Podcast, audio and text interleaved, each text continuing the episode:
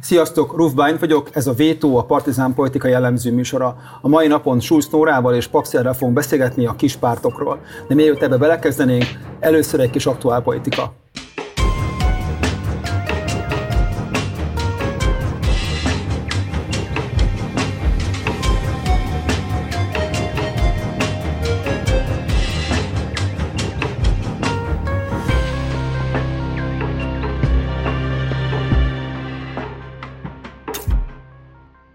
Kedden éjszaka a Kocsis Máté, a Fidesz frakcióvezetője beterjesztette az országgyűlés elé a már több hónapja lebegtetett, mondogatott és fenyegetett úgynevezett szuverenitásvédelmi törvényt. Azért beszélünk róla egy pár percet, hogy egyrészt egy, lépjünk hozzá, hogy vajon mi ez, mi a célja vele a Fidesznek, egyáltalán milyen hatása van az életünkre, újabb gumicsont, pongyol a jogalkotás, vagy megint egy kicsit egy lépéssel közelebb a putyini világhoz. Nóra, Szilárd, mit gondoltak erről?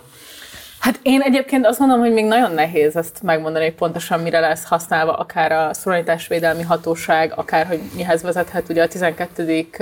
alaptörvény módosítás. Én azt gondolom, hogy egy olyan elem van, amit már viszont biztosak lehetünk benne, hogy valójában a magyar népnek a szuverenitását valójában korlátozni fogja ez a törvény, ez pedig a honvédségi dolgozóknak a szakszervezetbe való belépési, meg annak alapítási joga, amit ez az alaptörvénymódosítás el fog venni. Ez szerintem egy viszonylag egy alultárgyalt része ennek a e- most benyújtott törvényjavaslatnak, meg alaptörvénymódosításnak. Számomra ez az, ami eddig a legriasztóbb, mert a többiről még nehéz megmondani, hogy mire lesz használva. Szilárd? Igen, hát az, az, az biztos, hogy olyan értelemben szűkebbnek tűnik a dolog, hogy, hogy amit mondott Kocsis Máté, hogy a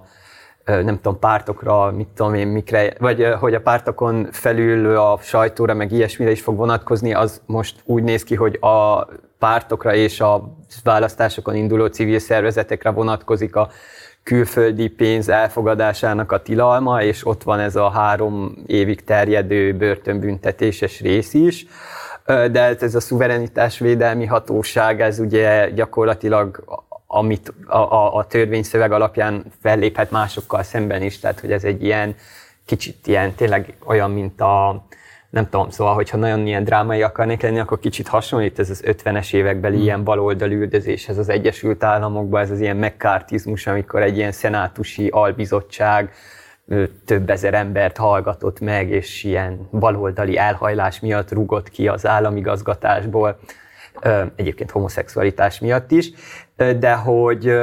nekem egy ilyen picit irreleváns, de közben meg nagyon érdekes részlet volt az, amit megfogta a figyelmemet, hogy ugye van ez, hogy itt védjük nagyba a szuverenitást, amit védi a Fidesz nagyba a szuverenitást, de közben, hogyha megnézzük ennek a hatóságnak a nyelvezetét, az így egy az egybe másolja ezeknek az ilyen nemzetközi szervezeteknek, meg ilyen nagy multiknak az ilyen, tényleg ez a bullshit nyelvezet, más nem tudok mondani, tehát ez a szuverenitás, kockázat, elemzési módszertant dolgoz ki, jó gyakorlatokat hoz létre, szuverenitás védelmi védelmi jelentést tesz közzé, tehát hogy gyakorlatilag itt látszik az a, hogy mondjam, az a referencia pont, hogy minden uh, ilyen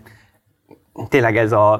az őrültséget gyakorlatilag így, mivel próbálják legitimálni, azzal a nyelvhasználattal, ami egyébként a, ezekre a globális hálózatokra jellemző, amikkel szembe fellépnek, tehát hogy valamilyen módon még a saját ilyen szuverenizmusokat is, a globalista nyelvezettel mm. tudják legitimálni, és ez szerintem egy nagyon érdekes feszültség, ami ebben az esetben valószínűleg nem a legrelevánsabb szempont, de az Orbán rendszer, mint amin a múlt héten beszélgettünk, az Orbán rendszer megértése szempontjából ez a belső feszültség, a, a demokrácia látszat intézményeinek a fenntartásával legitimálod a saját önkényuralmadat típusú feszültség, azért, azért beszédes szerintem. Igen, de szerintem ez, ez egyszerre sokkal több célt szolgál, ugye ez így működik az Orbán rendszer már nagyon régóta. Egyrészt van ennek persze egy ilyen, egy ilyen gumicsont feladata, hogy erről beszélgessünk mi itt is, meg lehessen 162 darab push üzenetet kiküldeni, breakingelni minden médiában, lehessen erről hosszan elemezni. Szerintem ez, ez a felszín, ez az egyik, ami a, a célja. A másik az az, hogy valóban egy furkósbat, hogy lehessen embereket ebben megfélemlíteni, mindenki, ugye direkt van úgy szövegezve, ugye jogászként is tudom, hogy, hogy lehessen bele bármit belegondolni, és ennek az ellenkezőjét is kellően tág ahhoz, hogy bárkire el lehessen fogni, de kellően tág szűk az, hogy igazából ne is lehessen használni, éppen ahogy, ahogy éppen szükségeltetik, és éppen ahogy akire majd ki lesz majd ez dolog hegyezve. És a harmadik, amiről szerintem keveset beszélünk, az az, hogy a Fidesznek ez belül is szól, a saját maga a táborának, és a politikusi táborának, beszélgettünk itt erről itt többször, az egész dollár nem csak egy politikai termék kifele, hanem befele is, ez egy nagyon eltérő és széttáró, és ugye már 13 éve kevésbé külső ellenfélel nem rendelkező Fidesznek, ez egy belső fontos kérdés, hogy külföldről, na nehogy már minket külföldről vagy külföldi pénzzel lehessen leváltani, és ez nekik egy ilyen nagyon fontos kevésé tárgyalt kötő anyag, hogy egyébként egymást akár halálosan is utáló fideszes tagok ebben tudnak igazából egyesülni, de kifele szerintem az látszik, hogy újabb politikai évadban kezdődik az európai parlamenti választás, és ahogy öt éve, hat éve, akkor éppen a civilek voltak terítéken, akkor volt a stopsoros törvény, meg még ugye számtalan ilyen volt, megjött ez is. Ami most egy intézményben lesz, több száz millió forinttal saját, tehát millió dolgot le lehet róla húzni, és lehet róla hosszasan beszélgetni, és nem mellesleg egyébként mégiscsak azért BTK-val fenyegeti az embereket, ami egy új szint, tehát ilyen szintű BTK módosítás nem nagyon volt, hogy ezt így beemelték volna. Tehát, hogy mi fog történni ez a, ez a következő időszaknak a, a zenéje. Minden esetre szerintem egy azért, hogyha kicsit távolabbról nézünk, akkor nagyon-nagyon rossz lépés azért eh, valami nagyon rossz, rossz irányba, nem beszélve arról, hogy nyilvánvalóan ők ezt jobban tudják, mint mi, legalább számtalan Európai Uniós jogi, jogot is sértő rész van benne, amit nyilván majd el fog majd az Európai Bizottság, eh, vagy a, a, a bíróság majd kaszálni, és akkor nyilván lehet, hogy utána tovább mutogatni, hogy bezzeg mi meghatott és ők nem engedték. Igen. És egyébként még egy dolog, hogy, hogy szerintem annak is egy nagyon jó ilyen példája, vagy megmutatja azt, hogy hogy ez a politikai valóságteremtésnek a, hogy néz ki az infrastruktúrája, tehát hogy létrehozol egy szuverenitásvédelmi hivatalt, ami ugye szuverenitásvédelmi kockázati módszertanokat dolgoz ki, meg jelentéseket tesz, akkor azt a médiában meg tudod írni, hogy a hatóság ezt a nem tudom, veretes PDF dokumentumot adta ki, és akkor ez így tud pörögni, és egy gyakorlatilag egy ilyen saját, maga, saját farkába harapó kígyó, Abszolút. egy ilyen zárt világ, de közben a, a, a formailag meg tudod teremteni azt, hogy hát igen, ezt valaki kikutatta egy, egy, egy, egy ö, ö, elvileg független, nem tudom, hozzáértő technokrata intézmény ezt kikutatja, akkor ráhivatkozom, keresztbe hivatkozzuk. És... és akkor beszéljünk arról, ami a mai adásunk fő témája, a kispártok és a közepes pártok kérdéskore. Ugye azt látjuk, hogy a 22-es választás után, ami egy csúfos vereséggel zárult az ellenzék számára, két olyan párt, a Magyar Kétfak Kutyapárt, illetve a Mi Hazánk kezd erősödni a kutatásokban, valami fajta momentumok van az elmúlt időszakban, illetve hogy a jobbiknak a, hát az osztódása, a szaporodása is már nem tudom hány sok pártot eredményezett, és szeretnénk kicsit erről beszélni a mostani adásban, és három fő téma körül fogjuk ezt megvizsgálni. Az egyik az, hogy ezek a szereplők mit akarnak,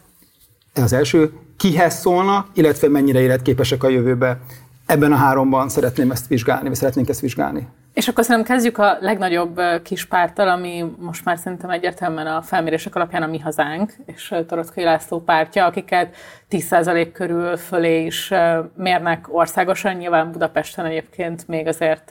a párt továbbra is gyengelkedik. Itt szerintem az egyik fontos kérdés az az, hogy a Mi Hazánk, mint a magyarországi politikai spektrumon a legszélső a jobb oldalon a leginkább szélső pozíciót felvevő erő milyen változás elmélete van, hogyan pozícionálja magát, és ugye itt az egyik legfontosabb dolog, hogy ők mind ugye Gyurcsány ellenében, mind az Orbán rendszernek is az ellenzékeként lépnek föl, de ezt már szerintem, hogyha mondjuk összehasonlításban nézzük a Jobbiknak a korai történetével, akkor az elmúlt öt évben a mi hazánk egy nagyon más utat vitt, és erről hoztunk is egy bejátszót, hogy megmutassuk a mi hazánk elmúlt öt éves történetét. Szerintem ezt nézzük meg, és akkor még egy kicsit beszéljünk majd róluk. Én pedig vállalom, hogy zászlót bontunk, és ezennel bejelentem a mi hazánk mozgalom, mint politikai, új politikai erő megalapítását. Ez a mi hazánk ez a miénk.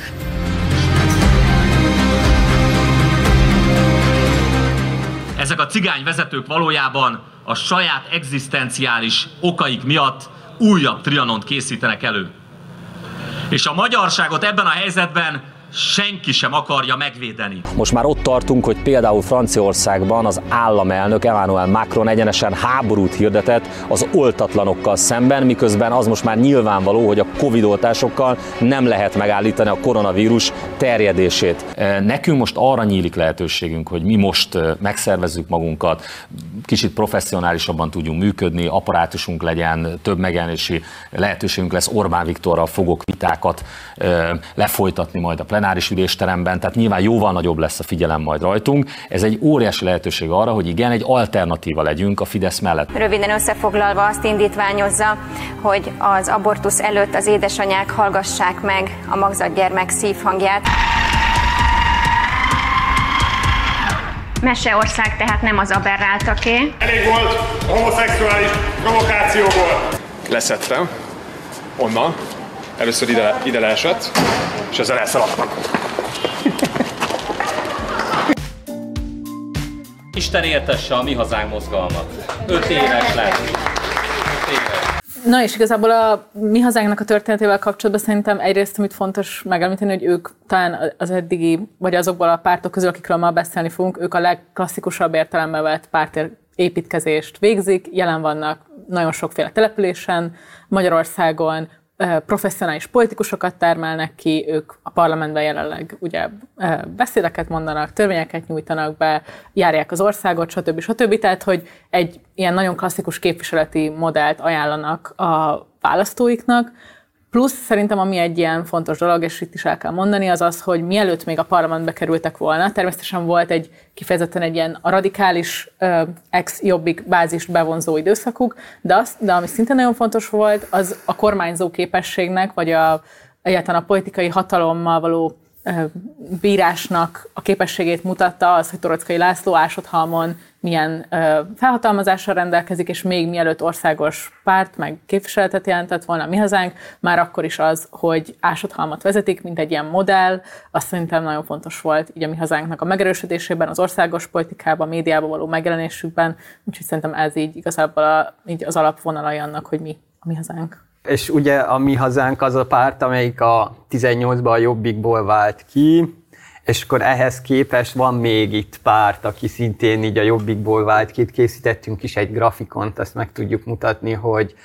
hogy hát gyakorlatilag hány részre szakadt szét a jobbik. Ugye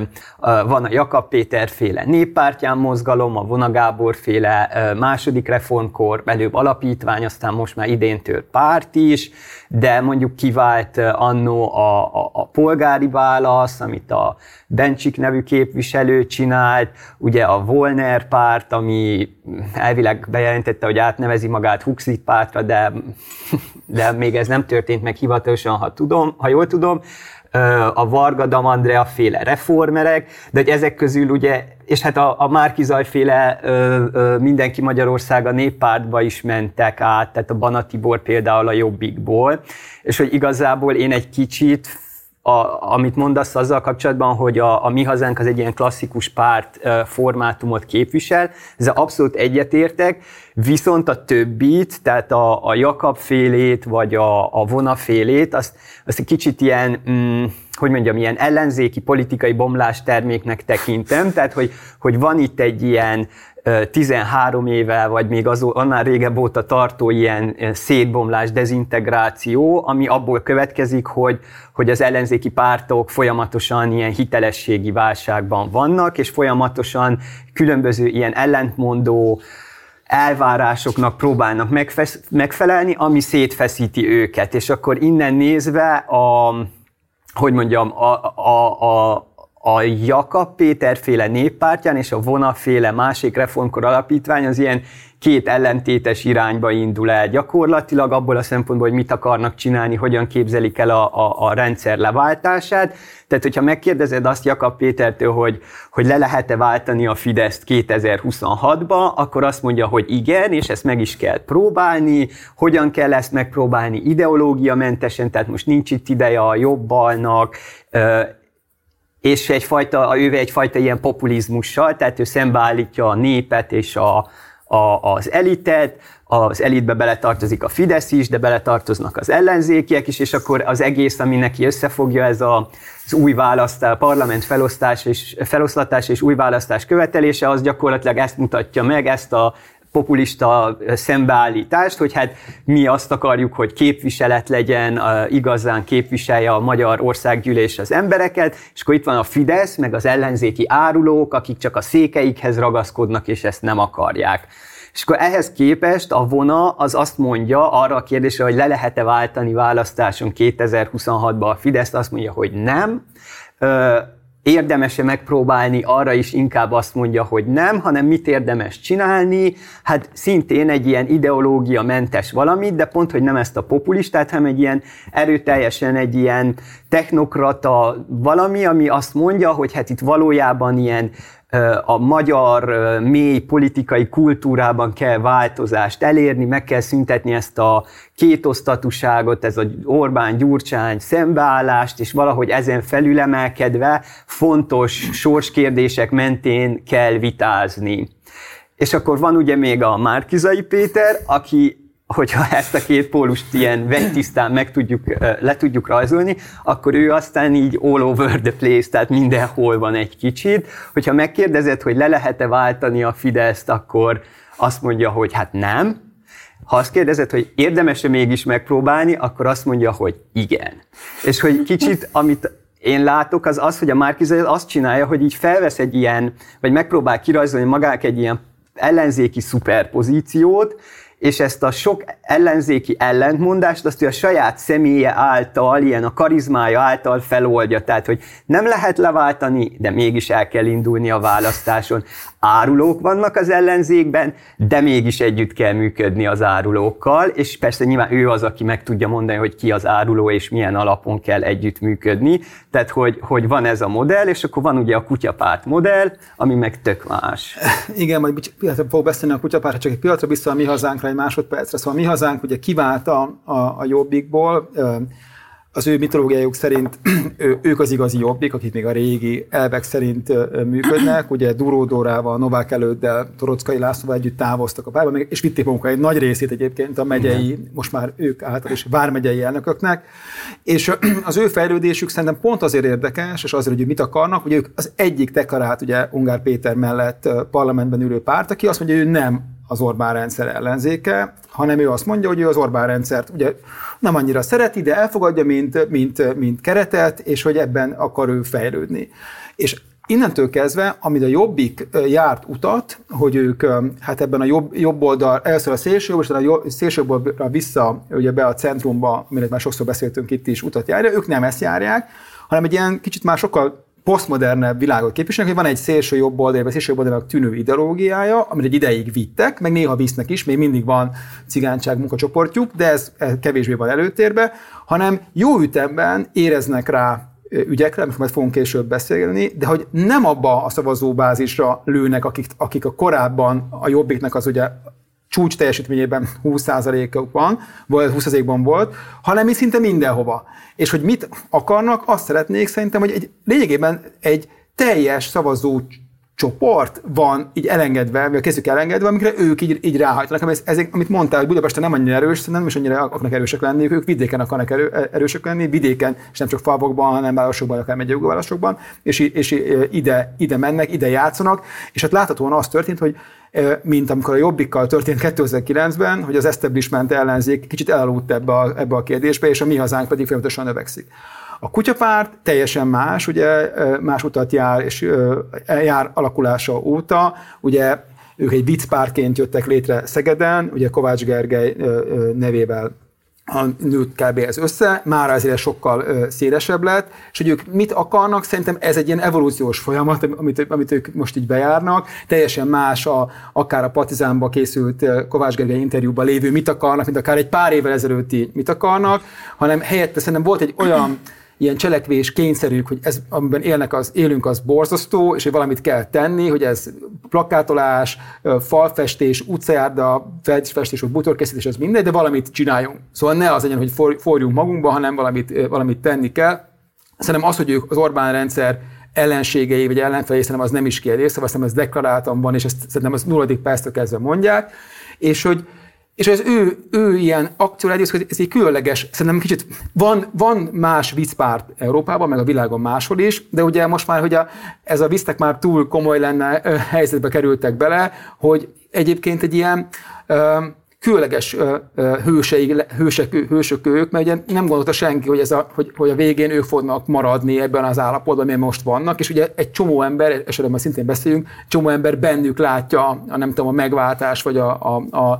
a, a, a politikai kiutat, a mi hazánk teljesen más utat jár be, ők nem akarnak ilyen, hanem egyszeri, ők sokkal jobban tapadást várnak a szavazóiktól, és sokkal jobban ö, akarják, hogy hozzájuk kötődjenek. Hát ez lesz szerintem a kérdés ugye a két farkúnál, hogy ez már régebb óta megfigyelhető volt, hogy az ellenzéki szavazók, amikor kiábrándulnak egy választás után, akkor a kutyáknak a népszerűsége növekszik, és hogy most látom azt először, hogy ők is elkezdtek azért tenni, hogy a választóikat, vagy a szimpatizánsaikat meg tudják tartani, és a választás napján is a kutyákat válasszák, ne csak a felméréseknél merjék bemondani. Úgyhogy szerintem ezt majd érdekes lesz idén,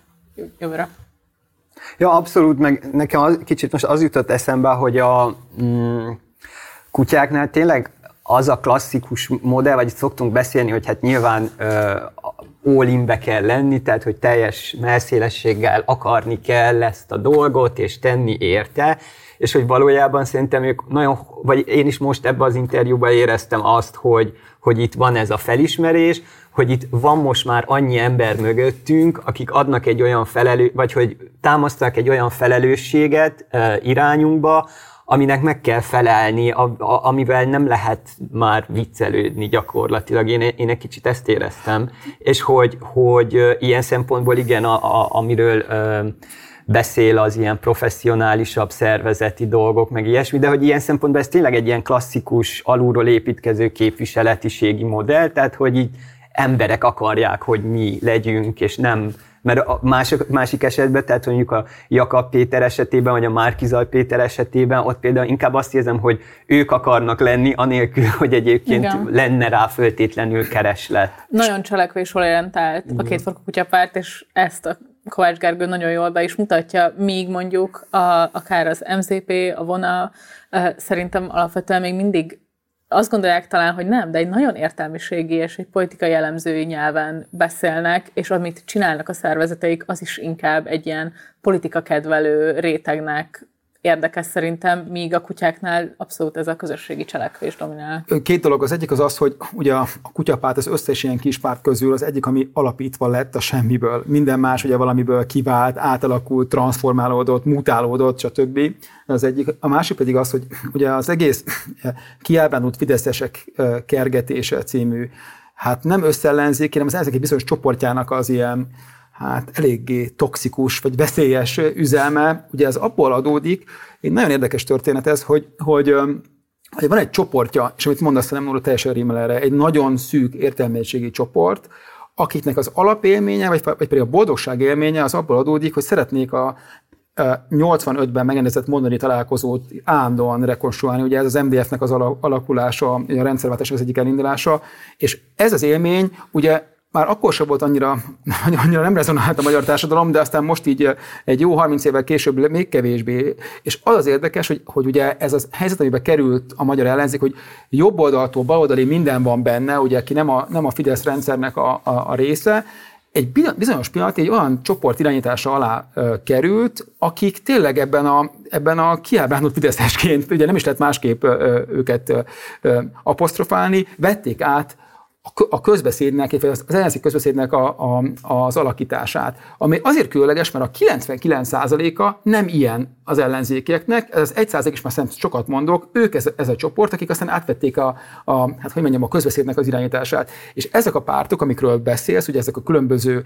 keresve a szent tehenet pártok, ugye ugyanabban vannak különböző módokon, hogy keresni azt a fajta jobboldali, polgári gondolatot, amit, amit valahogy, majd, ha majd ők majd megtalálják, akkor majd abból lesz valami hatalmas nagy. Sose volt hatalmas nagy, ugye a Fidesz is beállta, hogy sose volt hatalmas nagy, most szerintem meg még, meg még, még kisebb. Igen, szerintem itt a, akkor át is térhetünk egy kicsit arra, hogy, hogy beszéljünk arról, hogy kihez szólnak ezek Így. a pártok, tehát ez az öt politikai szervezet, akiről most beszélünk, és akik minden mindannyian azt köti össze, hogy valamilyen módon ellenzékváltást akarnak, tehát kritikusak a, a fősodratú ellenzékkel valamilyen formában. És hogy akkor térjünk rá erre, hogy, hogy kihez is beszélnek, és hogy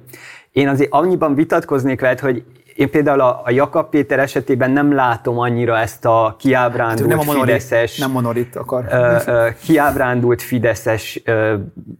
való lövést, de ö, előbb nézzük meg, és azt, nézzük meg, hoztunk egy bejátszot arról, hogy, hogy hogyan is beszélnek, és akkor utána nekem van egy pár gondolatom így a, a, a Jakab vona, MZP vonalon, és akkor kíváncsi vagyok, hogy aztán ti mit, mit, mit gondoltok a, a többiekről.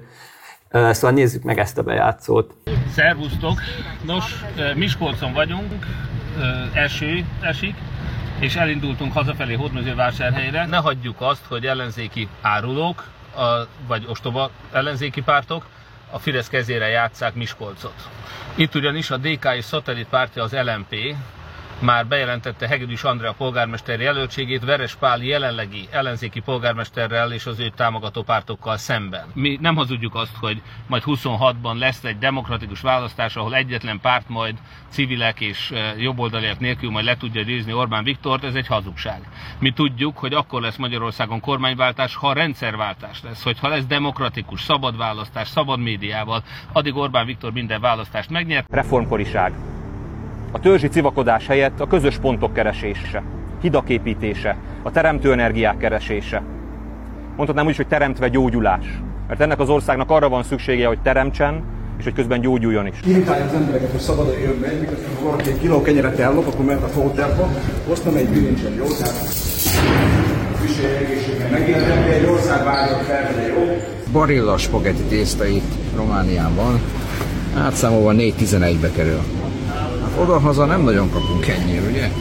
És ez egy jobb minőségű cucc. Ha megmondtam, ugye? Igen, szóval, hogy itt azért szerintem azon túl, amiről már beszéltünk egy kicsit, azon túl így kirajzolódik így a kommunikációs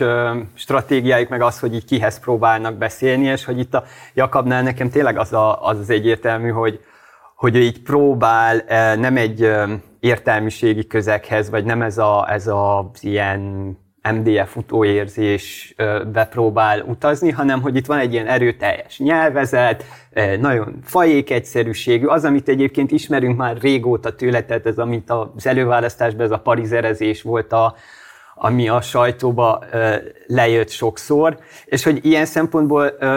hogy mondjam, szóval szerintem ez egy, ez egy legitim stratégia, egy olyan, vagy egy legitim célközönség egy olyan választási rendszer, vagy egy olyan gazdasági helyzetben, ahol egyébként nagyon sok embernek nagyon komoly gazdasági nehézségek vannak. Tehát, hogy ez egy olyan választói réteg, amelyik létezik actually. Tehát, hogy valójában létező társadalmi rétegről beszélünk. Az egy másik kérdés, hogy szerintem hogy mondjam, az jól látszik, hogy ugye erről korábban már sokszor beszéltünk, hogy a Fidesz az elmúlt 15 évben hogyan mozdult el a, a vagy a választói összetétele hogyan lett egyre, egyre a, a szegényebb rétegek felé mozdul el, és hogy igazából a Jakab itt a fidesz versenyzik ebben a rétegben, mert az ellenzék meg beszorul felül, vagy a mainstream ellenzék, és akkor gyakorlatilag itt a fidesz versenyzik, és abban van nekem, hogy mondjam, ilyen gyanúm, hogy, hogy pusztán ezekkel az erőteljes dumákkal, ezekkel az erőteljes szövegekkel a Jakab nem tud versenyezni akkor, amikor szemben áll vele egy államaparátus, amelyik ö, régebb közmunkát tudott adni, a segélyekhez való hozzáférést befolyásolja, de akár amit a Jakab szokott szintén tematizálni, a zsákkrumpli, tehát hogy, hogy a Fidesz rendelkezésére áll egy olyan patronás hálózat, ami többet ad ezeknek az embereknek, mint jól hangzó szövegeket, miközben a Jakab csak jól hangzó szövegeket tud adni, másik oldalon meg materiális előnyöket tudnak szerezni, akármilyen rövid távú előnyöket is, de materiális előnyöket tudnak szerezni. Szóval ilyen szempontból látom én ezt, és akkor ehhez képest a vona az meg pont az ellentéte, tehát én ott látom ezt a fajta ilyen sportzakós, bocsánat. Ez nem sportzakó. Az ilyen sportzakós, vagy tweedzakós ilyen ö, ö, ö, kiábrándult fideszesség keresést, ez az értelmiségi dolgot, ö, és hogy abban az esetben meg tényleg ott azt látom, hogy így nincs meg a, a választóközönség, hmm. és az egyébként érdekelne, hogy ti mit gondoltok, hogy miért van az, hogy, hogy ilyen fiktív választói csoportokat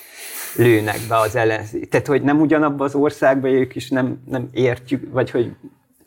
Szóval ezek közül a kispártok közül, vagy szerintem a mi hazánk már nem olyan kispárt, ami ezeknek a média, a politikája, vagy, vagy a kommunikáció szerintem a legprofibb és a legjobban kitalált, kitalált, ugye tanultak, vitték magukkal ugye az egész média csapatot ugye a Jobbikból, minden előnyével, kitalálták azt, hogy lehet, hogy, nem, hogy, lehet, hogy a Jobbiknak volt hatalmas nagy, nem tudom, újságja, podcastja, stb. Nekik is van YouTube csatornájuk, ugye nekik is vannak podcastjaik, van saját újságjuk, és azt is, hogy ugye embereket kell építeni, ugye Torockai Lászlónak is, Novák Elődnek is, meg a Durulának is van egyfajta média jelenlét, egy Novák Elődnek több néven is, de hogy, de hogy ők ezt nagyon tudatosan csinálják, és amit mondtál talán Nóra te, hogy van egy lassú építkezés, nem olyan, mint a Jobbiké, hogy ezt a hirtelen nagyra kell fújni magukat, hanem szépen rakják le így a téglákat egymásra, azt szerintem ők ezt így viszik is, és, és nagyon profin, a maguk szempontjában nagyon profin csinálják. És nézzetek meg azt, hogy sokat beszélünk, és ez nem egy dicset, inkább egy leírás, hogy mik, milyen témákban szokott Torockai László csinálni ilyen YouTube videókat, hát minden van ott, tehát a arany kincstől kezdve a Covid összes változatán keresztül az izraeli-palesztin konfliktusban mindenhol ad ugye egy mankót a sajátjainak, mint ugye mindenhez értene. Szerintem ez a maga részéről nagyon jól csinálja, ez milyen minőségű, még mik vannak benne, ezt most inkább akkor nem kommentálnám. A, a kiálló fizetésekre hajtók, ugye ez, ez, ha ez egy tömb, ha így lehet őket mondani, teljesen mást képviselnek. Ugye van az a fajta ilyen aktivizmus, amit a Jakab Péter ez van kötve, aki tényleg bete, beleteszi azt a munkát, hogy tényleg beleteszi, amit, amit kell, tehát lejár az utolsó kis települése, és a, a kóp, helyi kóp előtt ö, ö, ö, rázza a, a krumplizsákot, és, és el is jut az emberekhez, és érte nagyon jól használja a, a social médiát. Ugye ez mennyit ér, azt ugye látjuk, hogy mennyit ér, hiszen egy időben ugye ő volt a, megmentőnek kikiáltva, és a Telex összes lájkmányosságát ő nyerte, aztán ki, be se került a második fordulóba az ellenzéki előválasztáson. Ugye ezek nem lehet kettőt így, így egymásra egy per egyre váltani. Jó, bár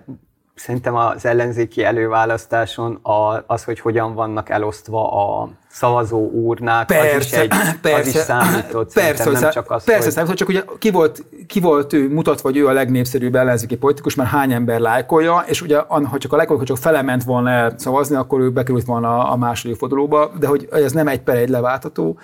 Ahogy ők beszélnek a, a, a többi csoport, Ugye itt ugye van a Vona Gábor féle beszédmód, ugye, ami, ugye ő van a legrégebben a politikában, szóval azért ő 2006 óta a politika része, most volt egy kis pihenője, de azért mégis egy profi politikus ebből a szempontból. Ő adja ezt a nemzeti, nem tudom, bölcset, aki tényleg tweedzakóban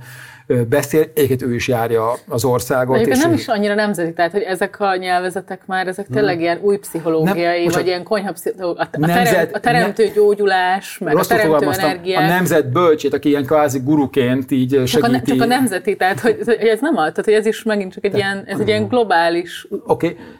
a nemzet bölcsét adja, nem a nemzeti bölcsét, hanem azt, aki, aki oda nyúl, oda megy a fiatalokhoz, kvázi ilyen guruként, ilyen mentorként segít nekik az eligazodni a jövőbe, a teremtő gyógyulás. Egy social media guru. Abszolút, egy ilyen guru, egy ilyen, egy ilyen politikai influencerbe be csinálja, aki tényleg egyébként ő is járja az országot, tényleg rengeteg ilyen kicsit ilyen MLM-szerű ilyen működése van, építkezik, és ugye csinálja meg, tehát elvégzi a házi feladatot, és, és, és megy, megy előre. És ugye van a Márkizaj Péter, aki hát a, a kevesebb, néha több elvét nem nagyon szokta magára venni, ugye így is ismertük meg, és ugye az látszik, hogy, hogy és volt egy beszélgetés velük a Fókusz csoport nevezetű Facebook oldal, YouTube oldalnak a, a szervezésében, ahol ugye Puzsér Robertet, Vona Gábort és Márkizaj Péter próbálták leültetni a, fokusopontosok, és hát valami fajta ilyen kibeszélő, nem tudom, pszichodráma, vagy nem tudom, hogyan, hogyan hívnám, voltak együtt két és fél órán keresztül, miben az látszik, hogy tényleg, amit a, a Gábor ott mondott, hogy, hogy kellett volna kicsit pihennelt Péter 22 után, én is így látom, hogy most kicsit ő már ilyen elszabadult hajóágyúba, és már a tőle megszokott inkoherencián túl is inkoherensen működik, amit ugye neki az a probléma, hogy egyszer ez már bevált, és ő azt gondolja nyilvánvaló politikusként, hogy újra be fog válni, hogy ez mennyire vált be, az megint egy, megint egy másik kérdés. De még az utolsó gondolat, és ebben van szerintem a kutyapárt, hiszen a kettő között van a nagyon tudatos média stratégia és az ilyen improvizáció között. Ebben is látok egyébként evolúciót, vagy fejlődést náluk, van egy elég tudatos Facebook vagy a social media használatuk, és az látszik, hogy ők meg megpróbálnak hogy mindenhova, mindenhova, mindenhova lőni. Ugye könnyű dolgok van abban a szempontból, hogy ők ilyen cuki, meg kedves dolgokat csinálnak. Igazából olyan nagyon fókuszált szakpolitika vagy politikai üzenetük nincsen, szóval legyen minden jobb, vagy nem tudom, ingyen sör plusz nem tudom, még egy, még egy sör, az, az, kevés, az kevéssé kell, hogy mondjam, így, így targetálni, az így, az, így, az így mehet bárhová, és amit mondtál Nóra, azt nagyon fontos, hogy ezek az üzenetek, ezek mennyire képesek embereket elvinni, valóban szavazni a lájkoláson túl ennyi, ilyen szempontból hasonló veszély van rá, rájuk nézve is, mint, mint a Jakab Péter, hogy lehet, hogy mindenki nyomogatja megszállottan a like, meg a nem tudom, angry fejet rajta, de ezt hány ember megy el szavazni, az megint egy másik kérdés. És akkor szerintem az, hogy vannak ezek a kommunikációs eszközök, és hogy kihez próbálnak szólni, vagy választói szempontból kihez próbálnak szólni, és itt ebben a, a mi hazánk meg a kutyák gyakorlatilag komplementeri egymásnak, tehát hogyha azt nézzük, hogy mennyire erős a kutyapárt Budapesten, mennyire gyenge a mi hazánk Budapesten, tehát hogy amikor arról beszélünk, hogy ők most a két olyan erő, akik úgy tűnik, hogy az elégedetleneket nagyon meg tudják szólítani, és a mi hazánknál pedig ahogy így készültem erre az adásra, egyébként nagyon sok érdekes dolgot találtam azzal kapcsolatban, hogy talán azt, amit gondolnak torockai ilyen tanyasi, ásodhalmi imidzse miatt is, hogy ez mennyire egy ilyen vidéki Magyarország, meg kistelepülési párt, az alapvetően, hogyha tényleg azok a kutatások, például a Mediánnak volt idén ősszel, a mi hazánk szimpatizánsoknak az ilyen demográfiai jellemzőit is megnézték, akkor azt látjuk, hogy a mi hazánknak a szimpatizánsainál több mint 30% a legmagasabb jövedelmi negyedbe uh-huh. sorolható. Uh-huh. Hogyha azt nézzük, hogy náluk van a legtöbb diplomás egyébként, és a nagy része a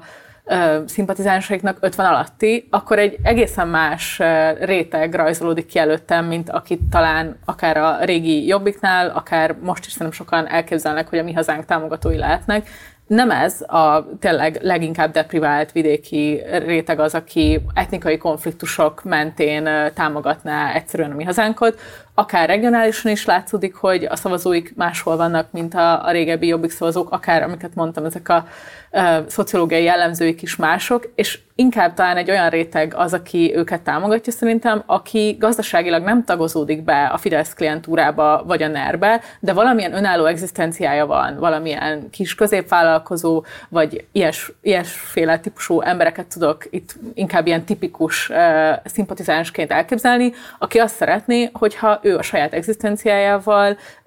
hogy mondjam, jobban tudna érvényesülni, Abszolút. annak ellenére, hogy nem része a, a Fidesz világának. És szerintem ez, ez az egyik, ami fontos a, a mi hazánknak a, a, az épülésében. A másik meg megint csak ez, hogy talán a amit láttunk, a, és többször is beszéltünk róla, hogy a jelenléte a különböző szavazókörökben mennyire fontos, mondjuk ugye a szavazatszámlálóknak. Erről a Bódi Mátyásnak volt is most egy cikke a Válasz Online-on, és a mi hazánknál az olyan érdekes, hogy náluk volt kimutatható az, hogy ha egy szavazókörben jelen volt delegáltjuk, akkor az átlagosan, országos átlagban 0,4%-ot tudott dobni a helyi eredményen azokhoz a szavazókörökhöz képest, ahol nem volt ilyen delegáltjuk, míg az ellenzéknek a delegáltjainál, meg az ellenzéknél ez nem volt kimutatható ilyen típusú korreláció, valószínűleg azért, mert ezek a mi hazánkos delegáltak, ezek nem egyszerűen valahonnan a pártközpontból oda küldött mm. emberek voltak, hanem valóban valószínűleg mm. ez a 875 ember azon a 875 szavazókörhöz valamilyen köze volt személyesen meg, meg jelenléte, és hogy szerintem ez az, ami még így fontos, hogyha azt nézzük, hogy igen, lassan épül a mi hazánk, stb. stb., de hogy valóban egyre több helyen vannak embereik, és ők, nekik a munkájuk kimutatható már a választási eredményben is. Ez olyannyira így van, amit mondasz, és csak rá akarok tromfolni, hogy az a váltás, ami a szélső jobboldali témákból átment az olyan témákba, amiket ott hagytak parlagon nekik, ugye ez egyik ilyen a Covid kérdéskör, nem volt más olyan párt, aki ebben érdemben foglalkozott. Ugye mindenki beállt egyfajta mainstream véleményre, hogy kell az oltás, kell a lezárás, kell, senki még kritikai megjegyzést nem tett, attól való hogy mit fog majd szólni a, nem tudom, az elit hozzá, és, a, és ők pedig egy viszonylag, hát egy hatalmas nagy tömeget tudtak megszólítani avval, hogy először nyilván többfajta módon alufóliástól kezdve a valódi késeket is feltéve kritizálták a, a Covid-nak a kezelését. És ugye azt teljesen ott hagyta, még a Fidesz is ott hagyta ne, nekik, ugye, mert a Fidesz el, el volt foglalva, hogy akkor oltásellenes baloldal, és ott maradt, ott maradt ez a fajta egyébként tényleg megszóltatható választócsoport a, a mi hazánknak. És ők ezt ott szerintem nagyon komoly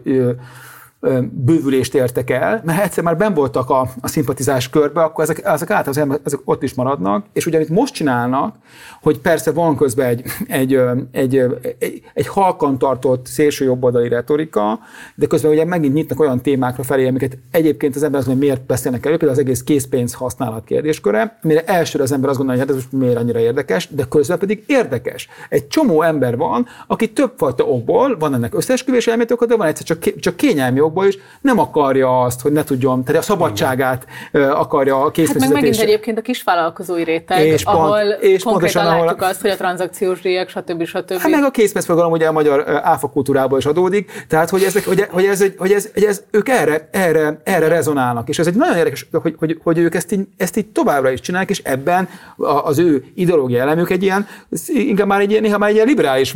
ilyen gazdaságpolitikával is párosul, tehát ebbe tudják így ezt, ezt így egyesíteni, és ezért ilyen, hogy mondjam, veszélyes abban a szempontból, hogy ebben sokkal több mozgástér lehet, mint amennyi most így látszik. Hát szerintem az egyik, amit még fontos, hogy Torockai László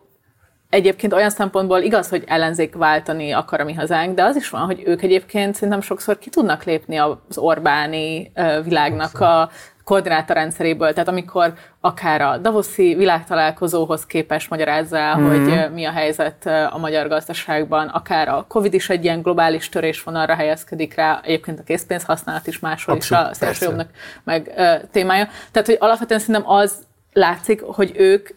adnak világmagyarázatot, meg mankókat, túl azon, hogy Orbán rendszer, ami szerintem egyébként nem jelent, tehát például ezekre a kis jobboldali pártokra sokkal kevésbé jellemző, hogy képesek lennének világmagyarázatot adni a nagyon aktuális magyarországi belpolitikán meg Orbán rendszeren túl, és látszik is az, hogy a torockaiék erre költenek, tehát hogy ő ki van tiltva ugye mondjuk a Facebookról, Facebookról. ez is egyébként megint csak egy globális téma megtörésvonal, amiben ő beperli a Facebookot, mond valamit a,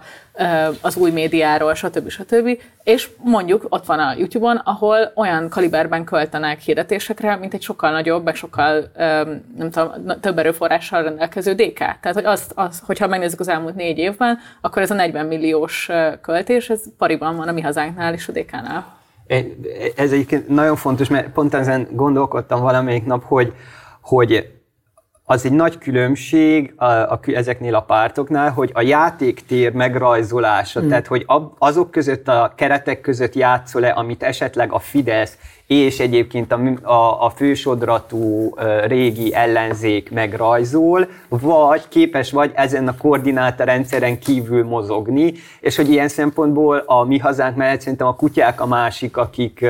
akik képesek ezen kívül mozdulni. Ugye a partizános interjúban volt is egy ilyen mondata, azt hiszem a, a Kovács Gergelynek, hogy, hogy hát ő eltelnek napok is, hogy nem gondol Gyurcsány Ferencre, hogy így, szóval, hogy ott, ott, is, ott, ott, ott lekövethető egyébként, hogy hogyan viszonylag hatékonyan tudják hárítani, hogy belerángassák őket akár egy interjú helyzetbe abba, hogy, hogy ebben az ilyen ellenzéki koordinátorrendszerben, amiben az összefogás, az O1G, ezek a típusú dolgok mennek. Szóval, hogy e, ez szerintem nagyon, nagyon fontos, és hogy ilyen szempontból én a, a másik háromnál, tehát a Jakabnál, a Vonánál, meg a Márkizajnál nem érzem azt, hogy képesek lennének kimozdulni, még talán a Vona valamennyire, de hogy ott, ott tényleg azt érzem, hogy ez, amikről ő beszél, az valójában ahhoz nem egy politikai párt kell, hanem egy, vitakör. nem tudom, egy vitakör, vagy egy ilyen közművelődési egyesület. Ugye most nem akarom ezzel párhuzamba hozni, de volt nálunk a Filipov Gábor, az Egyensúly Intézet, nagy, az ország nagy sorskérdéseiről akar vitát kezdeményezni. Valójában e, erre ez a formátum, ez nem egy politikai pártnak a, a, a formátuma, hogy, hogy viktát kezdeményez különböző nagy kérdések. Annyiban szeretném nem megvédeni, inkább, talán inkább csak árnyalni a Vona Gábor féle politizálás, hogy szerintem Vona Gábor, ugye, mint jobbik elnök, az egy elég hosszú utat járt be a mondjam, gárda melléntől kezdve a polgári kutyasimogatáson keresztül a filozófus tudom, elnökig, és amikor ő abba hagyta a politizálás, vagy, vagy inkább visszavonult vagy a aktív politizálástól, akkor szerintem azért is vonult vissza, mert azt a fajta politikai mahinációt, hogy a pártját bevigye ebbe a közép jobboldali térbe, ezt többek között Torockaiék nem tud, Torockaiék nem tudta véghez vinni, és abból megtanulta azt, hogy neki, ha nem ő az egy, egy, egyes számú irányító, vagy gurú, vagy nemzetbölcse, akkor, akkor neki nem terem babér, és szerintem most ezt csinálja, lehet, hogy hosszú távon gondolkodik, és lehet, hogy el fog bukni, de szerintem ő abban van, azt gondolom, hogy ki kell nevelni a saját pártját maga körül, és ha kineveli az embert, akkor majd akkor ebből valami eredményt majd el lehet és az a fajta politikai kultúra váltás, amit ők mindig beszélnek, és ugye szintén egy ilyen szent tehene a magyar politikai életnek, Sajnos nem csak az elmúlt öt évben, hanem inkább az elmúlt 200-ban, és sose sikerül, de hogy, hogy hát akkor majd valami akkor majd beérik benne. A, Bocs, mondjad. Igen, de közben meg pont amiatt, mert uh, gyakorlatilag az elejétől ott van a jobbi, ott hát, volt a jobbik élét, tudja azokat a dolgokat is, amiket a Nóri most pont leírt, mert hogy ilyen szempontból, amit leírtál a mi hazánk stratégiájáról, meg a, a bázisáról, akikhez beszél, az ilyen szempontból a jobbik stratégiájának a továbbvivése, ugye Szombati Kristóf antropológusnak van egy kiváló könyve, ami kimondottan így a gyöngyös patai ö, ö, interetnikussá keretezett konfliktusnak nézi meg a, a hogy mondjam, a, a, a, a társadalmi környezetét, motiv, az emberek motivációját, és pont azt azonosítja be, hogy a jobbik helyben, ez az egész gárda, meg mit tudom mi dolog, az pont szintén ezt a fajta kisvállalkozói réteget ezt tudta megszólítani, akik a 2008-as válság, hát Magyarországon korábban, szóval, hogy mondja, a 2000-es évek közepi gazdasági nehézségek, frusztrációit élik meg, miközben pont abban az időben valamilyen fajta azért a, a szociális, szocialista kormány idején azért a jelenleginél magasabb volt az újraelosztás, tehát ott volt egy ilyen fajta verseny a, a, a legszegényebbekkel, hogy nekik miért jut forrás nekünk a kisvállalkozók támogatására, miért nem, és ezt nagyon jól leírja a Kristóf egyébként, Szóval, hogy ilyen értelemben csak most más a kontextus, most már nem ez az etnikai kér, vagy a, a, az roma ellenesség az, ami tudja ezt tematizálni, és hogy ezért nem látom, hogy, hogy ki, ki, de, ki az az ember, aki, aki aki ezt beszélnek. De bocsánat, elmondom, hogy, hogy nem kicsoda. És hogy ez egy, ez egy szerintem egy, egy, egy tévút, de valami ilyesmi van a, fej, van a fejükben, szerintem a Vona Gábornak is, meg Márkizaj Péternek is. Van egy elképzelt ilyen protószavazója, akit körülbelül úgy kell elképzelni, hogy egy hatalmas könyvtárszobában üldögél, nézi a csillagos eget, és német László van az egyik kezében, és gondolkodik a magyar sorskérdésekről, meg a harmadik útról, és így néz kifele, mindent tud a világról, van egy közgazdász, egy jogász, és minimum egy filozófus diplomája, és így gondolkodik arról, hogy merre van a hazámnak a, az útja a következő száz évben. És ezeknek játszanak. Ugye, ha van ilyen ember, lehet, hogy van 200 ilyen ember, mindegyik sajkodon ül és néz ki a fejéből, és nézi a, a szép ezüsthidat a, a Balaton fölött, de ettől még, ugye ez, ez ez az, ami, ami elrabolta a magyar ellenzéki politikának egy részét. Tehát ez, ez lényegében ez egy ilyen, ez egy ilyen, ez egy ilyen borzalmas fé, tévútja a gondolkodásnak. Sajnos az történt, és miért történt ez? 2021-ben tömegek, egyébként a fókuszcsoport videó eddig so nagyon sokan, több százezer ember megnézte ezen a beszélgetésben. Szerintem körülbelül ez a tömeg egyébként valójában egy per egy emelte pajzsra Márkizaj Péter, tényleg a magyar YouTube sztárjaként lett ő egy, a, az előválasztás nyertese, látott bele ebbe az emberbe valamit, ami nem az volt, mint a másik öt jelölt, hanem valami más. Hogy ez jó, vagy rossz, vagy jobb, vagy badiri, ez mindegy, de valami más látott bele. És ahelyett, hogy Márki Zaj Péter, amikor megnyerte az előválasztást, tudott volna adaptálódni a szavazótáborhoz, akik nem csak ugye ez a sajkodon ülök és a nemzetről gondolkodom, hanem egy ennél sokkal heterogénabb szavazótábor, akinek nagy valószínűség a, legfontosabb problémája nem a nemzeti sorskérdés, az, hogy mi lesz száz év múlva, hanem az, hogy hogyan fogja kifizetni a villanyszámláját. Ehelyett elkezdett ebben gondolkodni, és azt gondolta, hogy meg tudja változtatni visszamenőlegesen az egész szavazótáborát, hogy rájuk tudja oktrojálni ezt a gondolkodást, amit egyébként senki sem érdekelt. És ez, és ez nem múlt el. Ez megy tovább, és van egy ilyen, egy ilyen intellektuális diskurzus, vagy bocsánat, egy beszélgetés, amiben hogyan lehet egyébként akiket egyáltalán nem ez motivál kérdéseket, ezekre az emberekre ráönteni, és tovább, és tovább, és tovább csinálni. És az a kampány egyébként, már bocsánat, azon ment félre, hogy volt egy gondolat az ellenzétek, voltak közös pontjai, megélhetési kérdések, közös utálata, nem tudom, az Orbán rendszernek, és ahelyett, hogy ezekkel foglalkozott volna az a kampány, ezekkel a teljesen marginális kérdéseket próbálta, próbálta előtérbe helyezni. És ezekhez beszélnek, és Vonna Gábor is ebbe a hibába esik, hogy ő nem ad akar beszélni, amit a, a mi hazánk akar beszélni a vidéki jómódú vállalkozóhoz, nem, hanem ahhoz, aki a könyvtárszobájából a lét-nem lét kérdésein gondolkodik. Annyi csak még egy dolog, hogy közben abszolút, szerintem van az, hogy az közösségi médiának, meg az internetnek úgy általában van egy ilyen torzító hatás, hogy létrehoz, vagy nagyobbnak tüntet fel, vagy létrehoz egyáltalán ö, ilyen fiktív szavazóbázisokat. Ö, csak hogy igazából ez szerintem mindent nem magyaráz meg, mert hogy valamilyen szempontból a mai, vagy a kortás politika nem csak itthon, arról is szól, hogy mindenki valójában fiktív szavazókhoz beszélt. Orbán Viktor, amikor ez a disznóvágós, pálinkázós izét csinálja, akkor is az az, az, az, ahogy a Rogán művekben elképzelik az átlag magyart, amikor Jakab Péter izé ö, ö, csörteti, akkor is úgy, be, a, a, ahogy ő elképzeli azt, hogy milyen egy egy olyan típusú ember, akikhez ő akar beszélni, tehát milyen ez a, ez a, a szegényebb munkás réteg, milyen. Tehát, hogy mindenki valamilyen módon fiktív, uh, dolgok, fiktív uh, választókhoz beszél, és ugye uh, igazából az számít, hogy a választók pedig azt mérlegelik, hogy mit gondolnak, hogy az környezetükben a különböző más szavazók, tehát a szavazó társaik maguk arra, hogy tekintek, melyiket érzik leginkább vonzónak, hát és hogy ilyen értemben az, a választói tájékozódást is ez a fiktívség befolyásolja, hogy oké, okay, én most melyik fiktív kategóriával érzem magam szimpatikusnak, és mit gondolok, hogy a körülöttem lévő emberek mit gondolnak arról a fiktív kategóriáról. De Szilárd, azért közelebb van a disznóvágó kép a filozófushoz, a magyar, az átlag, az átlag választóban szerintem. Több ember gondolja azt, hogy sok embernek közel van hozzá, bocsánat, okay, már az, az egy, egyikből két hámad lesz, a másikból meg nem, de, de igen. Kicsit menjünk tovább. Hosszú távon ezek a pártok mennyire életképesek, és ezzel kapcsolatban is hoztunk egy bejátszót, azt nézzük meg, aztán beszéljünk erről maga folyamatosan közbevág a beszélgetés, hogy van A és B. Ki Kálmán és Dániel jelen esetben. Dániel mond valamit, Kálmán meghallgatja, majd föltesz egy kérdést, és utána Dániel megint hallgass. válaszol. Hallgat Más is nyomott ide rágót, azt tudja? Nem Egyébként? mondja komolyan. De, ide nyomatom Hány rágó van? Kettő, nem csak egy, kiszedjem. Ön előtt az MDF jelöltje volt, lehet, hogy az övé? Hát lehet, rágódott, azt kiszedem ennek. Ha.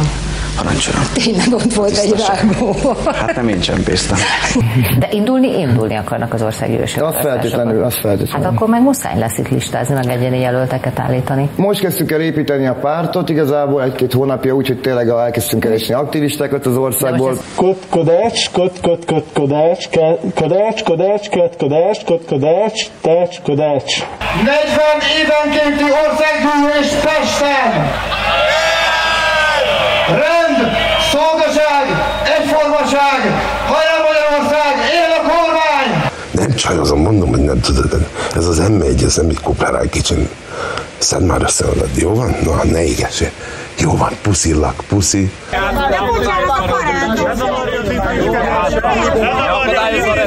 Hello! Ne fogja meg a kollégámat! Nyugodjon meg! Semmi baj! Semmi baj! Én a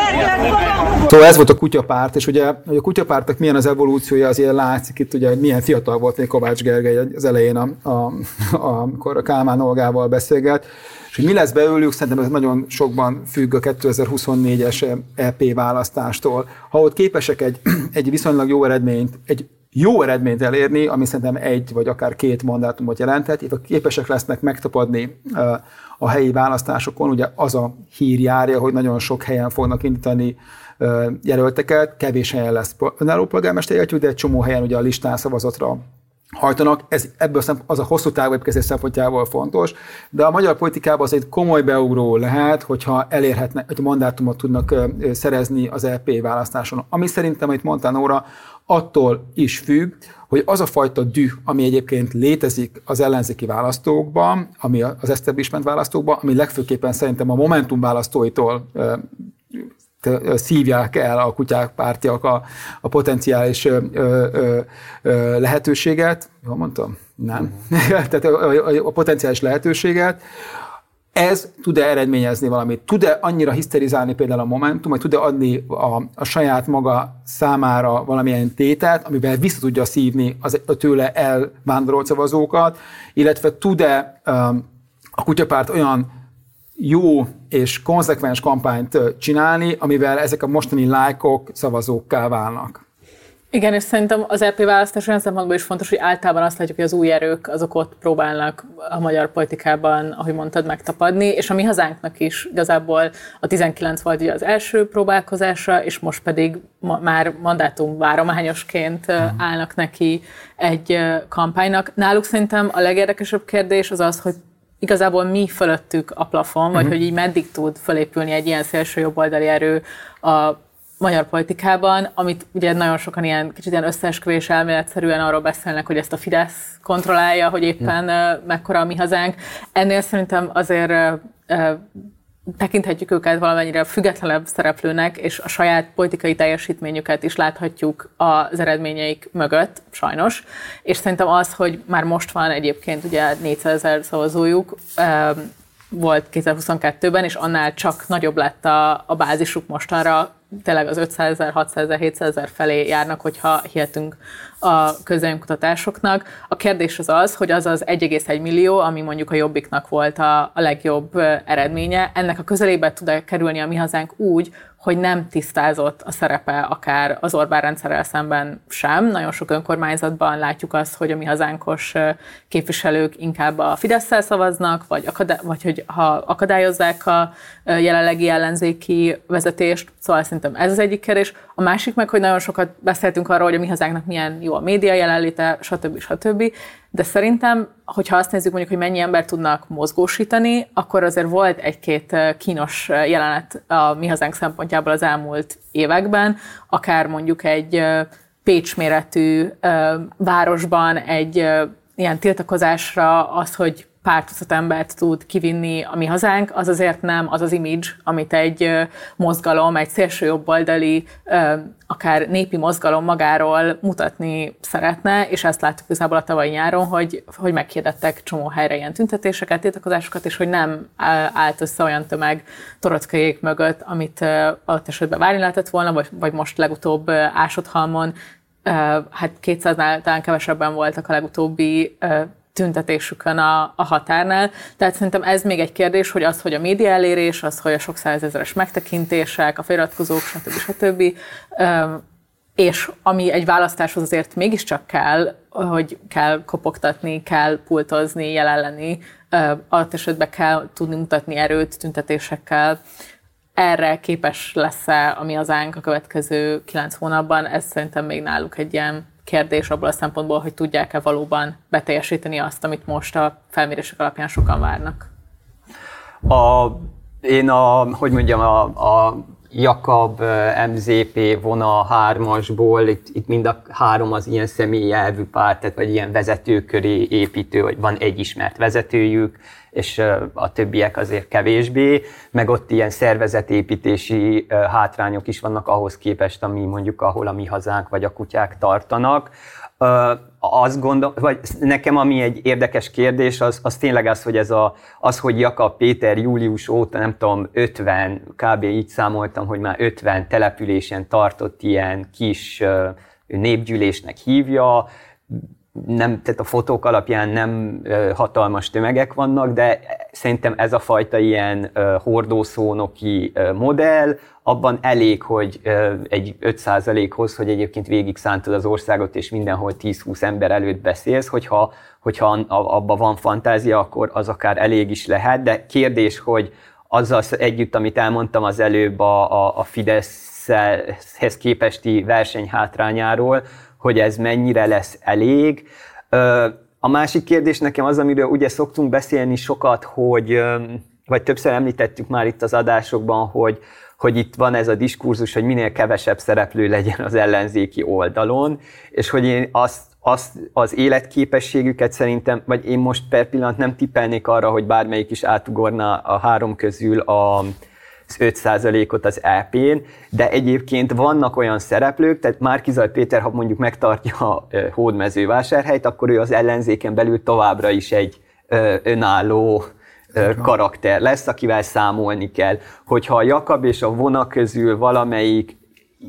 inkább a Jakab, mert a Vona, ő mondom így távolabbról tekint ezekre a dolgokra, is deklarációja, hogy ne vegyen részt ebbe a régi ellenzéki dologba, de mondjuk, hogyha a Jakab képes valamennyi 3-4 százalékot akár megmutatni, akkor ő is továbbra is egy, egy fontos szereplő marad ezen, és hogy akkor valójában nem az történik, hogy egyszerűsödik az ellenzéki mezőny, hanem valójában tovább osztódik, és ilyen értelemben reprodukálódik az a fajta válság és ilyen bomlás dolog, ami, amiről beszéltem az előbb. A másik dolog, amit még fel akartam vetni ilyen utolsó szempontként, hogy hogy az nagyon érdekes, hogy az ellenzéki oldalon mindegyik új szereplő, vagy ezzel az ilyen ideológiamentességgel kampányol, vagy pedig ez, a, ez, a, ez az európai értelembe vett jobboldali konzervativizmussal, és hogy az, az egy nagyon érdekes kérdés, hogy az miért van, hogy egyébként mondjuk radikális baloldali üzenettel ö, fellépő ö, szereplők miért nincsenek, és itt nyilván a, a, a magyar ellenzéki nyilvánosság struktúrájától elkezdve minden ö, egyéb az, ami szerepet játszik, de szóval erről majd egyszer tarthatnánk egy adást. Igen, nekem két gondolatom van ehhez. Az egyik az az, hogy ami egy érdekes kérdés, hogy képes lesz-e arra a mi hazánk, hogy egy olyan létet adjon a választások, az LP választások, amiben ő ki tud lőni, ahogyan, és találjon egy olyan arcot, akár az első listavezetőnek, aki kicsit más, mint a párt mostani helyzetben. Most sokat mondjuk, hogy Durodóla lesz az első számú vezetője a pártnak, az EP listán, de ugye vannak mások is, hogy keresnek oda egy valami... Hát a Torotkai azt se zárta ki, hogy ő maga lesz. Ez így van, ez így van. Szóval valami ilyen szimbolikus jellegű ember, ahogy volt ugye 2009-ben, amikor amikor a Jobbik egy nagyot tudott húzni, és egy kívülről tudott beemelni egy ilyen szimbolikus karaktert a, a lista élére. Morvai Krisztina. A Morvai Krisztina személyébe. Ez az egyik. Ha másik érdekes kérdés, ha, ha vannak így az LP választás kapcsolatban érdekes kérdések, hogy vajon, és ugye ez egy, ez egy ha már van tétje, akkor ez lehet tétje, hogyha a kutyapárt is, meg a mi hazánk is jól szerepelnek, az ő kettőjük mandátum ma összeadva több lesz-e, mint a többi ellenzéki pártnak a mandátuma. Szerintem ez egy, ez egy egyik fő, hát nem, nem a fő kérdése, de még a második kérdése a parlamenti választásnak, mert azt, ami egy radikálisan más helyzetet teremt, az egy olyan elképesztően hangos üzenet lenne az establishment ellenzék számára, ami szerintem nem nagyon, nem nagyon lehetne uh, úgy semmibe venni. És nekem még még egy szempont van, ami szerintem mindegyik pártra alkalmazható abból a szempontból, hogy hosszú távon mennyire látom őket virulens erőnek az ellenzéken belül, és itt kifejezettem, hogyha ezeket a jobboldali mikropártokat nézem, meg a mi hazánkat, akkor ami mondjuk bennük közös, az az, hogy alapvetően férfiakhoz beszélnek, és nyilván a mi hazánknak már jelenleg is van egy olyan bázisa, aminek, vagy egy olyan szimpatizáns réteg, aminek több mint 60%-a egyébként férfi szavazók, és hogyha szerintem megnéznénk a vonal Jakab MZP támogatókat, akkor akár az, hogy az MZP hogyan emelkedett föl, akár az, hogy kiket beszélnek, akkor egyértelmű az, hogy nem csak olyan szempontból beszélnek fiktív választókhoz, hogy ezek a témák mennyire érdeklik a magyar társadalmat, hanem olyan szempontból is, hogy nem veszik figyelembe azt a nagyon egyértelmű demográfiai és biológiai tényt, hogy a magyar választóknak a nagyobb része egyébként nő, és hogy hozzájuk is beszélni kellene és megszólítani őket, hogyha valakinek az a, az agendája, hogy sikeres pártot szeretne építeni, és ebből egyébként arányaiban a két farkú teljesít a legjobban, tehát az ő szimpatizánsi rétegükben a nemi arány az szinte teljesen kiegyenlített a különböző felmérések alapján, és ez mondjuk egy olyan szempont, ami számomra azt sugalja, hogy, hogy nagyobb lehetősége van akár ilyen szempontból a két farkúnak, vagy talán ami egy igazabb állítás, hogy a jobboldali kispártok fölött ez egy nagyon erős limit, hogyha nem képesek nőket integrálni, és megint csak egy különbség a korai sikeres vagy nagy jobbikhoz képest a mi hazánknál, hogy sokkal kevésbé látszik az, hogy mozgósítani tudnák a női rétegeket, ami a Jobbiknak az egyik tök nagy ereje volt, hogy a közösségszervezésben, a vidéki településeken tudták a női szavazókat is, meg tagokat cselekvéssel ellátni és integrálni őket. Ezt a mi hazánknál sokkal kevésbé látjuk, a kommunikációjukban is kevéssé látjuk, hogy tudnának szólni nőkhöz jelenleg, és egyébként megint csak a Vona Jakab MZP szerintem olyan szempontból is egy réteg termék, réteg politikai termékek, hogy lehet, hogy 200 valány ezer ember megnézte most arra azt a fókuszcsoport videót, de nagyon kíváncsi lennék a demográfiai statisztikáira annak a videónak, tényleg kb. a nyakamat tenném rá, hogy 70% fölött van a férfi megtekintőknek az aránya. Ez egyébként minden uh, politikai műsorral, meg tartalommal kapcsolatban nyilván egy, egy nehézség. Minden esetre szerintem az egy érdekes dolog lenne, hogyha ezek a pártok megpróbálnának ezen változtatni, az valóban egy politikai kultúraváltás lenne, hogyha nőket tudnának bevonzani.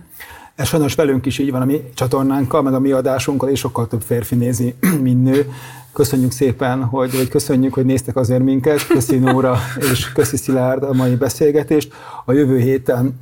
szombaton 6 órakor Lakner Zoltán lesz a vendégünk, akivel Budapest elmúlt négy évéről és a következő évekről fogunk beszélgetni. Ha tetszett az adás, kérlek, iratkozzatok fel a Partizán YouTube csatornájára, illetve a Vétónak is van podcast csatornája. Ha van bármi kérdésetek, írjatok a vétókukacpartizánmedia.hu mail címre. Köszönöm szépen!